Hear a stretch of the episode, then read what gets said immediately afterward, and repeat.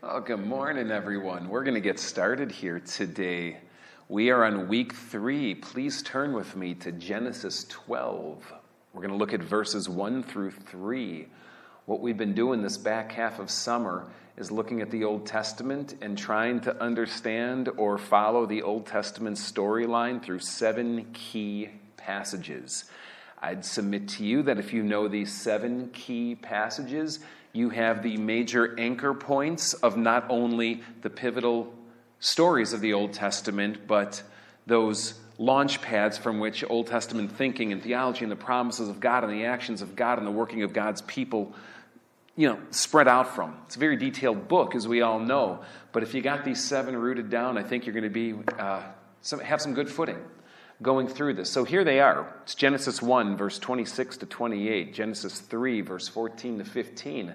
Today, as I said, is Genesis 12, verses 1 through 3. Next week, we'll look at Exodus 19, verses 3 through 6. After that, we're going to look at Deuteronomy 6. Then we're going to go into Deuteronomy 28 through 32. I don't mean verses, I mean chapters. Yeah, I know that's four. Uh, give me a break. It's all right. And then uh, the last one is 2 Samuel 7, verses 1 to 16. You got those? I think you're going to be pretty strong going through the Old Testament. And uh, you might not know every detail, but you're going to know the main gist of what's going on. So let's read it, and then we'll come up for air and see what's going on. Here it goes. Yahweh had said to Abram, Leave your country, your people, and your father's household, and go to the land I will show you. And then they, uh, they drop some rhymes and bust into song. Here's what it says I will make you into a great nation, and I will bless you I will make your name great, and you will be a blessing. I will bless those who bless you, and whoever curses you, I will curse, and all peoples on earth will be blessed through you. I cannot overstate how important this passage is for the Old Testament and the New Testament alike. A lot of times you could read a few verses in the Bible and you go, oh, well, okay, that's nice. So that's interesting. But this, this sets the course and the direction for everything God is going to do in his massive creation operation and restoration operation of his creation. So, let's dig into the details of who this guy is, of the storyline here, and then connect the dots of how it works in that whole Old Testament flow that we've been seeing from Genesis chapter 1 on. So, first thing that's important to know, and I'm not going to take a lot for granted here. So, if you know this stuff already, feel really good about yourself. And if you don't know this, then that's why I'm doing it, all right? Abram is Abraham. So, my guess is you've heard of Abraham in the Bible. They are one and the same. Names in the Bible often carry with it a sense of destiny or significance or meaning, and people are named more than for the reason of just, I like how that sounds. So, Abram means something like exalted father or great father or something like that. And God, because of some promises that He's going to make to Abram, is going to rename him Abraham to signify a destiny he's going to have, which means father of many nations. So, long story short, bullet point one Abram is Abraham. Got it? All right, so we have got this story of something that God promises to, and I'll call him Abram now, but if I go back and forth, don't get confused by that. Let's sum up what this is. What does God tell Abram to do? Just kind of flush it out. To leave his country. To leave his country, all right? And to do what after he leaves his country? Okay, go to the land I will show you. Now, if you read the Bible with chapter and verse divisions, it feels like a fresh chapter or story. But it's really not because we see Abram come on the scene a little bit beforehand. And I think there's something important to simply note in this. I've heard a lot of times people preach on this or teach on this passage, and it would go something like this Suddenly, we meet this guy named Abram. And out of nowhere, God plucks Abram and says, I'm going to choose you, and I'm just going to tell you to go somewhere. And Abram's like, Where do I go? And God says, Well, I'll show you when you get there. Almost as though it is like this completely random incident happening. But it's really not. And you know it's not because if you just take the time to read three verses back, you see that this has already been in motion. Go back and look at it with me. And we can start probably at uh, verse, well, I don't know because I can't read that small. But it says this this is the account of Terah. Terah became the father of Abram. So now we know who Abram's dad is. Okay? And he also was the, uh, the father of Nahor and Haran. And Haran became the father of Lot. While his father Terah was still alive, Haran died in Ur of the Chaldeans. Now, you might not know where that is, but it's basically Babylon. And that is going to have a lot of significance for the entire Bible because even though this story happened well before the nation of Babylon existed, the story was most likely written when Israel was already full aware of who Babylon was. And Babylon, of course, is the arch enemy of Israel. So it's fascinating that this guy, Abram, is coming out of Ur of the Chaldeans or Babylon. Are you with me? All right, let's keep going and see if I can get my eyes to focus here. So, Abram and Nahor both, both married. Um, the name of Abram's wife was, in here, Sarai. She will later get her name changed to Sarah. Bible does this all the time. So we have Abram and Sarai at this point. And the name of Nahor's wife was Milcah. She was the daughter of Haran, the father of both Milcah and, uh, um, and I can't read. Now Sarai was barren, and she had no children.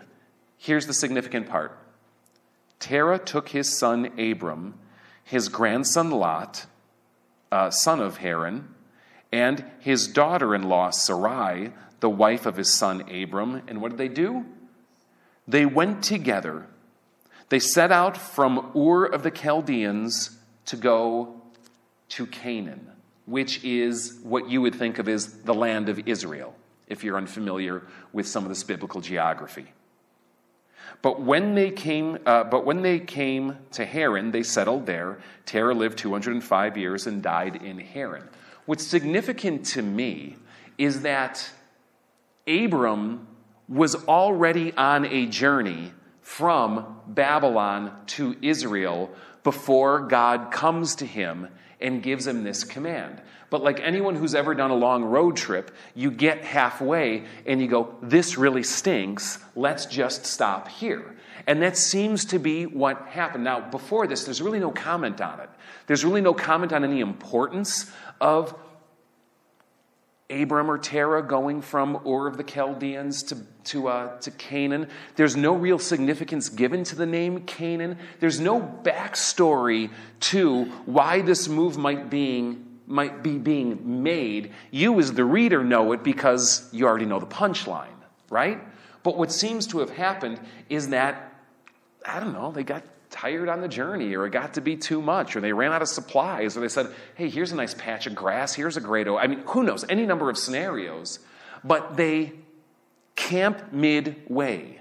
And so, significantly, what they do is they fail to make the journey to the promised land, right? God is picking up the story where Terah stymied it, if you will. And so, Abram has to continue what his family started. And here's why this is significant in the storyline of the Bible. Because what we've been showing since Genesis chapter 1 is that God created this cosmos, if you will, certainly this world we can limit ourselves to for this discussion right now, and He put it into humanity's hands. Rule the earth, govern it, be fruitful, multiply, fill it, subdue it, subdue it, rule over the fish of the sea, the birds of the air. God, in other words, has set up humanity to be his rulers, to be his. You'll hear terms like governors, like vice regents, like representatives, like ambassadors, but the language the Bible will, be, will use is God's image. You will be my physical representation here on earth, reflecting my glory, my governance, my rule, my judgment, my wisdom. You can keep spinning it, right? You are going to be the ones to oversee this whole thing. God sets humanity up in that position. And then we come to Genesis 3 last week, and we see that humanity messes it up. They just don't do the job well, and that comes with consequences. But what you'll see through the Bible is that what God starts, God finishes. And so he started with humanity. Just because humanity derails this doesn't mean that God will cease to use humanity. It just might look different than you expected to how God will work through humanity. So in Genesis 3, what we see is that God, despite the sin of Adam and Eve, still chooses to use them, and through their offspring will bring about the defeat of the evil that came into this world and the evil forces that seek to destroy, despite that with it will come all kinds of hostility, calamity, pain, and death, right? But it's still through humanity that God is going about his business of not only seeking to bring his presence and governance in this world, but also now his restoration and redemption of this world. Well, if you know the storyline of the Bible, from Genesis chapter 3 to Genesis chapter 11, what you basically just need to visualize is a toilet. Because all that's happening from 3 to 11 is that someone is hit flush and the water and waste is just circling down lower and lower and lower. And by the time you hit Genesis 11, the sin that you have seen begin in Genesis 3 has just multiplied, and just like the sewage has just gotten ranker and thicker, if you will.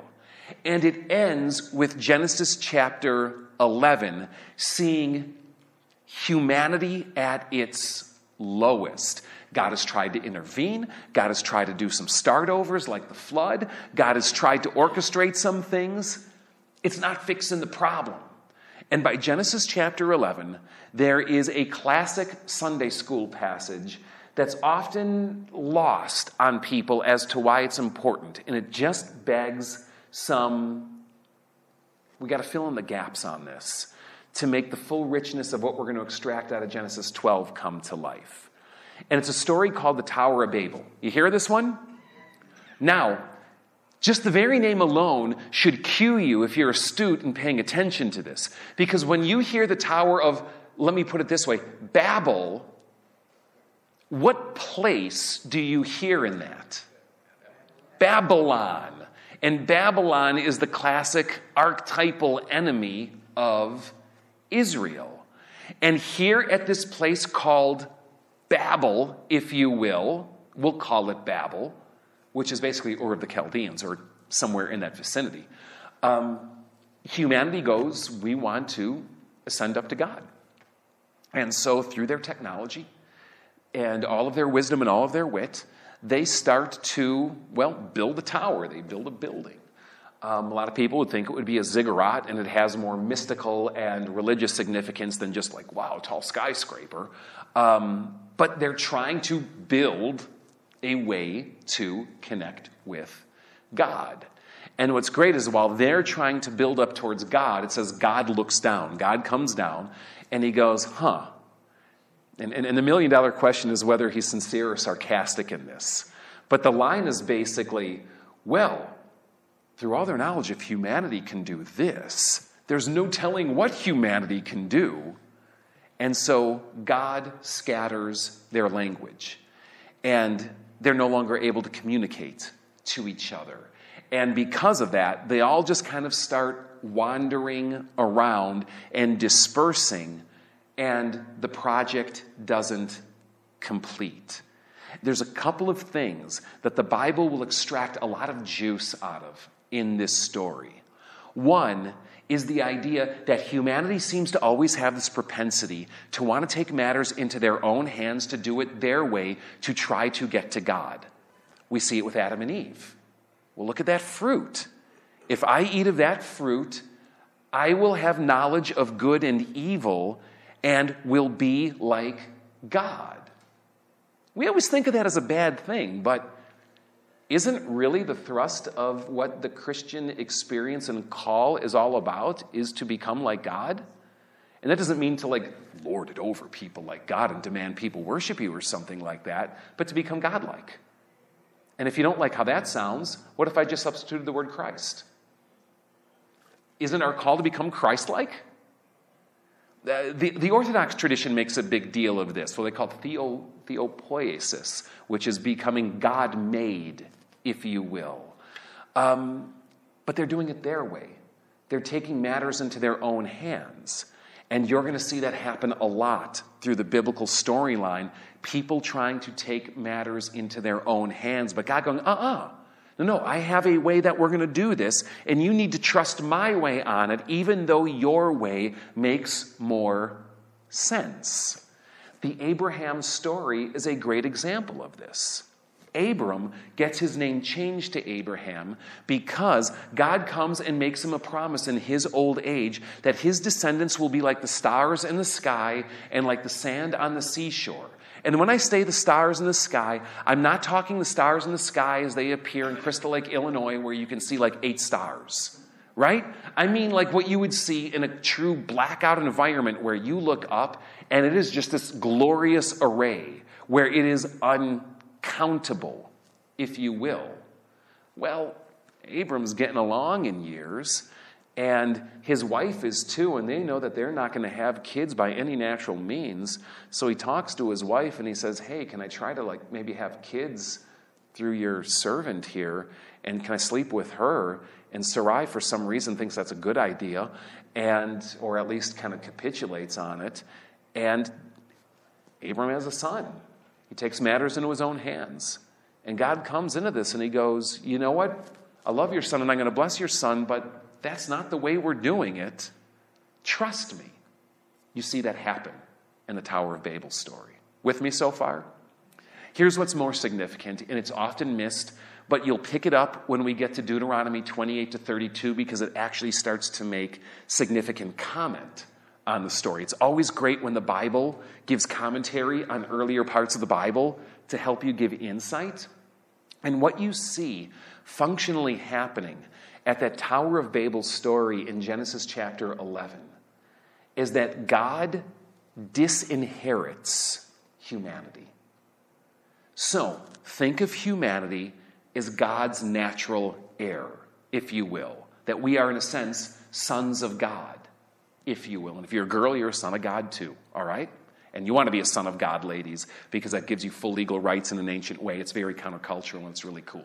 So, God gets kind of so, and I'm just going to kind of spin this in like, like from a human emotional standpoint, but God gets so fed up with humanity and their complete debasement and their complete rebellion and their, keep, their, their way they completely keep taking matters into their own hands that when God scatters the nations and scatters their language, Deuteronomy will comment on that. Is God more or less disinheriting humanity, going just like, you know, it's like a, it's a parent finally fed up going, you know what, you're on your own. You're not my son anymore. You're not my daughter anymore. You, you have chosen your own way. I have done everything to try to reconcile. You are so insistent on this.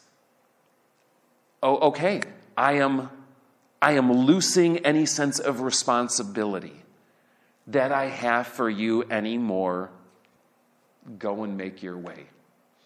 And what you'll see Deuteronomy even start to comment on is that as God disinherits these nations, so to speak, they become sons of other gods. And almost this idea that starts to set in that these other gods are now the ones who are over these nations. And you'll see the Bible get a lot of traction out of that in Daniel and in apocalyptic literature and the prophets and so on.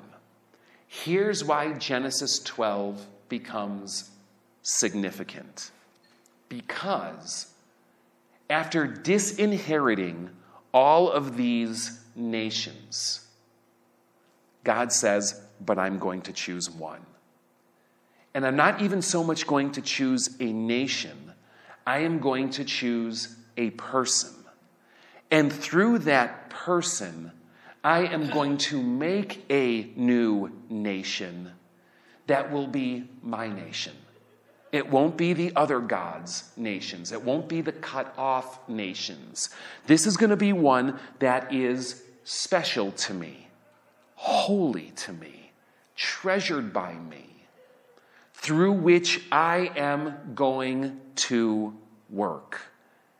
And the work that God is going to do through that nation is what Genesis 12, or that person who becomes a nation, is what Genesis 12, 1 through 3 is about. So, let's get into the rap part of this. When, when God starts busting rhymes after he tells Abram to go to this land that I will show you, he just starts making promises. I'm going to let you unpack them so you have to interact with the text. So you tell me, what does God promise Abram here in these first few verses of Genesis 12? Just start shouting it out. Okay, you will be a great nation. So it's not just you, it's not just your family. I'm going to make you a great nation. Okay, boom, that's a big promise. What else? I'm going to bless you. All right, what else? I'm going to make your name great. You're going to fame. You're going to have renown, right? So I'm going to make you a great nation. I'm going to bless you. I'm going to make your name great. What else? And you will be a blessing. So I'm not only going to bless you, but you're going to be a blessing as well. Great. What else? All people will be blessed through you. What else? And and curse those who curse you. I will bless those who bless you and curse those who curse you. So, I'm going to make you a great nation, and I'm just going to bless the snot out of you and I'm going to make your name great. People are going to know the blessing that I pour about you. They're going to see it, they're going to hear about it. Your name is going to endure, and the blessing that I pour upon you that makes you that great nation is going to endure. But not just to bless you, I am going to bless through you. You're going to be a blessing too. You got a job to do. Your job is to be a blessing, or maybe just inevitably by who you are. You will be a blessing. But in one capacity or another, it's going to happen. You're going to be a blessing. And if people want to be blessed, what do they do? Well, they ally themselves with you. Because whoever blesses you, I'm going to bless. So if they're in with you, well, they're going to get blessing too. If they're on the outs with you, ah, nothing but curse land going on there. And the ultimate goal is at the end. All nations or all people will be blessed through you. This is a continuation of the exact same storyline that we've been on, but the language is getting more defined, the focus is getting tighter because God is going to set up his rule in Genesis 1, and we see that that should be good. God is not going to shirk that just because humanity falls into sin, but through humanity and their descendant or their seed is going to destroy the evil that has come into this world. But now here we see that God is still working through humanity. And he's still working through humanity to bring about his rescue, restoration, and redemption of the world. So God's plans have not been sidetracked. Are you following? But how God is going about carrying out this plan for his world is getting more focused and defined as the Old Testament carries on. Because what we see is now he's not just going to do it through humanity in general, but he's going to do it through a, a cross section of humanity, specifically this guy Abram. And specifically through Abram and arguably his descendants. God has disinherited the rest of humanity. But through this aspect of humanity, who I'm hoping will stay close to me, know me, seek me. Doesn't say that they are at this point, but I think it's implicit in the storyline and it gets explicit later that God is still going to work that blessing operation of the entire world through the original machinations that he set up but now honed into Abram. So, what that means is we've gone from broad, this broad, wide humanity now through this one particular family and their descendants who will keep just growing and growing to a great nation to bring about the rescue operation. This is the seedbed of everything of Israel in the Bible. When Jews think about their heritage, where they always go back to is Abraham or Abram as the starting block. And it's this passage right here that defines how the Jewish nation will come to view themselves, see themselves, and operate, and what it means to be a chosen people. We'll get that fleshed out a little bit more next week. But this is the springboard that changes the trajectory for everything. Does that make sense? Got that? All right, and see how that's kind of working? Cool. Now, a couple of uh, observations about it. And this is going to get important later on, too. What does, according to Genesis 12, 1 to 3, what does Abram have to do in order to get this special calling by God?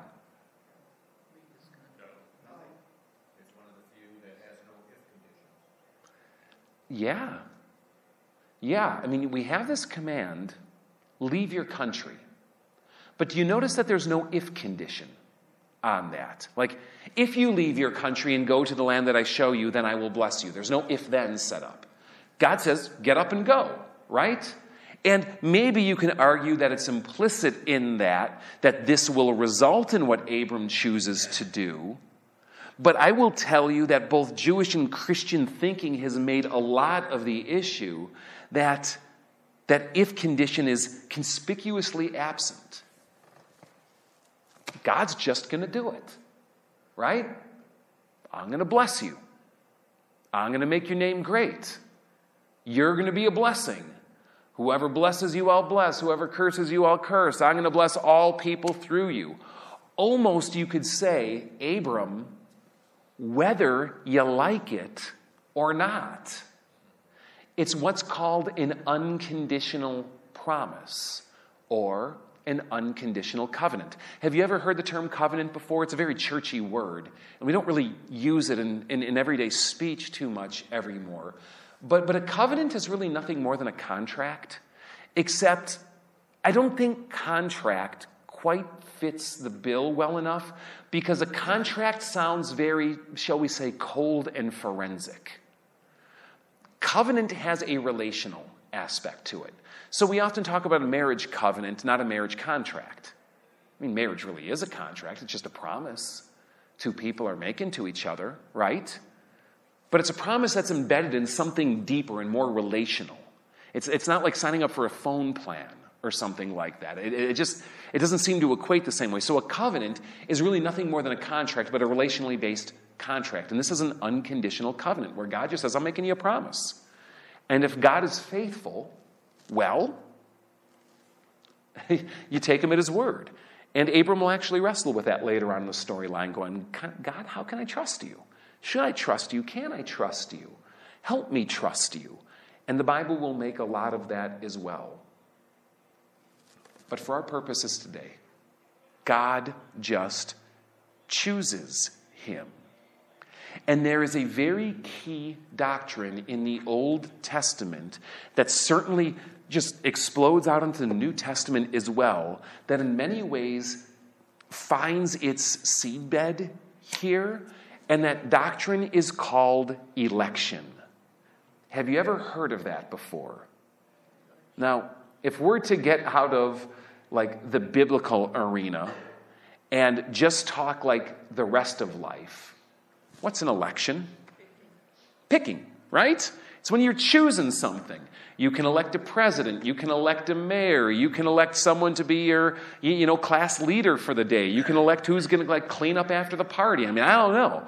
Anytime that you are choosing, right, that is electing or an election. And on what conditions do you choose? Well, Eh, maybe there's a lot of things that you look at inside. Maybe you look at ability. What else do you look at when you choose? You like them? What else? Why you choose people? Because they align with you? What else? What's that? Dependability. Maybe they want to serve, right? What else? Convenience. You want to go home, right? We don't want to debate this anymore. Let's vote. What else? Maybe you don't like them. Maybe you're just like, yeah, I'll give them that job, you know, and, and, and there's something like that. Why does God choose Abram? Arguably,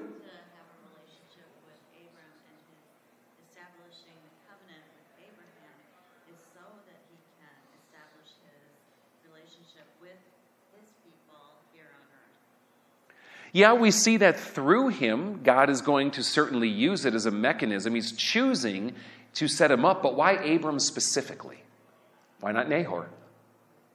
Right? Why not Terah? Why not Lot? Why not any other number of people? Because God knows. It doesn't say. It doesn't say. And the Bible will make a big deal of that. Going doesn't say that there's anything special about Abram, anything more holy or righteous about Abram, anything more special that he offered enough sacrifices so he got on God's good side or, or was like Job and lived a really good life or something. It doesn't, there's no comment. God simply chooses. And the Bible will make a big deal about that because it, it reveals something. God can do what He wants. And sometimes God just chooses things or decides things for His purposes that He can have His reasons for, but that remain utterly mysterious and unknown to us. And Abram becomes one of the prime examples of this that you'll see throughout the Bible. That within God's operation of this world, He just makes choices. For example, why did God choose humans? Why did He make humans the image of God? What if we were discovering uh, uh, an, extraterrestrial species someday? And, uh, you know, when we find out that they're far wiser, far more righteous, far better, and go, why didn't God choose them? Well, that's a good question. I don't know why God didn't choose them. He chose humanity, right? God just, yeah, he likes the challenge, right? God just chooses at times. And this becomes one of these prime examples of God just choosing someone to say, you know, through you, I'm going to do it for my own purposes, for my own reasons, for my own understanding of things. Yeah. It's interesting because it seems like God chose Noah because he was righteous. Yeah, it does. But then that Five chapters earlier, six chapters earlier, it seems that God chooses this one guy, Noah, to do the big rescue operation through, and he's righteous, and then it didn't work out. So, yeah, is God going, learn from that mistake? Let's pick a, pick a loser this time. And, and, and honestly, I say that a little bit joking, but only partially joking, because I think the storyline of the Bible can be summed up in that God chooses losers. He does. God chooses losers to do his greatest work through. And later on, we'll see actually Deuteronomy make a big deal of this, where Israel, where it's Deuteronomy chapter 8 or maybe chapter 9, where God is just like, you know, Israel, don't think I'm, I'm choosing you because you're the greatest of nations. No, I'm kind of choosing you because you're the loser nation. And uh, actually, uh, it has nothing to do with how good or holy or righteous you are. It's how God seems to like to roll. We see some of the pattern here. We see God simply choosing, electing, or selecting for whatever his own reasons might be, some guy we've barely heard of to save the world, to work through, to bring blessing to all nations on earth who have insisted on going their own way and find themselves under the captivity of, of their own making and other gods, if you will. You cannot make enough out of this story. It is huge. And if you get it, you're going to be on good footing for understanding where the storyline of the Bible is going to take us. Now, for maybe just a couple of minutes, it's probably worth noting this as well. And it's going to feel like a trick question, and I don't know if it is. I don't mean it that way, so don't overthink it. Where do you find God in the Bible? In the Old Testament. Where do you find God? And you want to go everywhere. I heard someone say everywhere. Because, of course, God is omnipresent, God is everywhere. And that is not where you find God in the Bible. Okay? You don't see people looking under rocks to find God. You don't see people looking deep in their souls to find God. You do see people going on mountaintops looking for God, and most of the time they don't find Him on those mountaintops. Sometimes they do, but not most of the times. But there is a consistent place where God is to be found in the Bible. And where's the temple?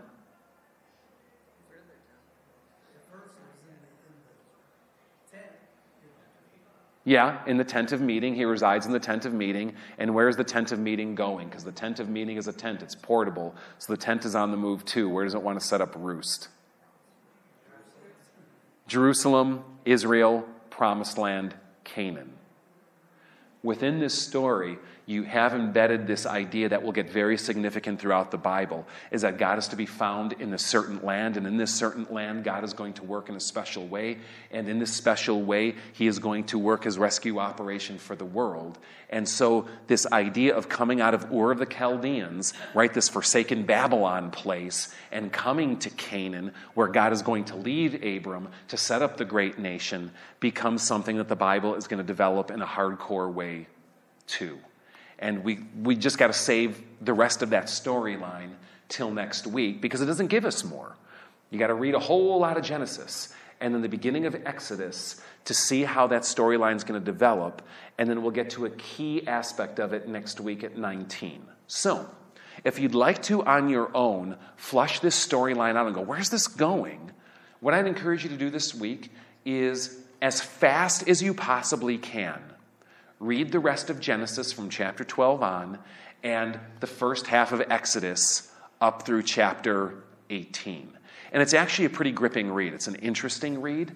Um, it's, it's not a lot of, you, you, get a couple of little genealogies here and there, but for the most part, it's like, it's storyline and intrigue and battles and warfare and love affairs and, and all kinds of crazy kind of things going on and God interacting and surprise twists. And you can actually probably read it in less than an hour if you're reading it like a novel as opposed to reading it as a devotional experience.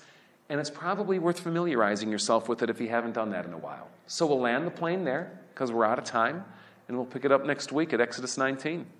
God bless.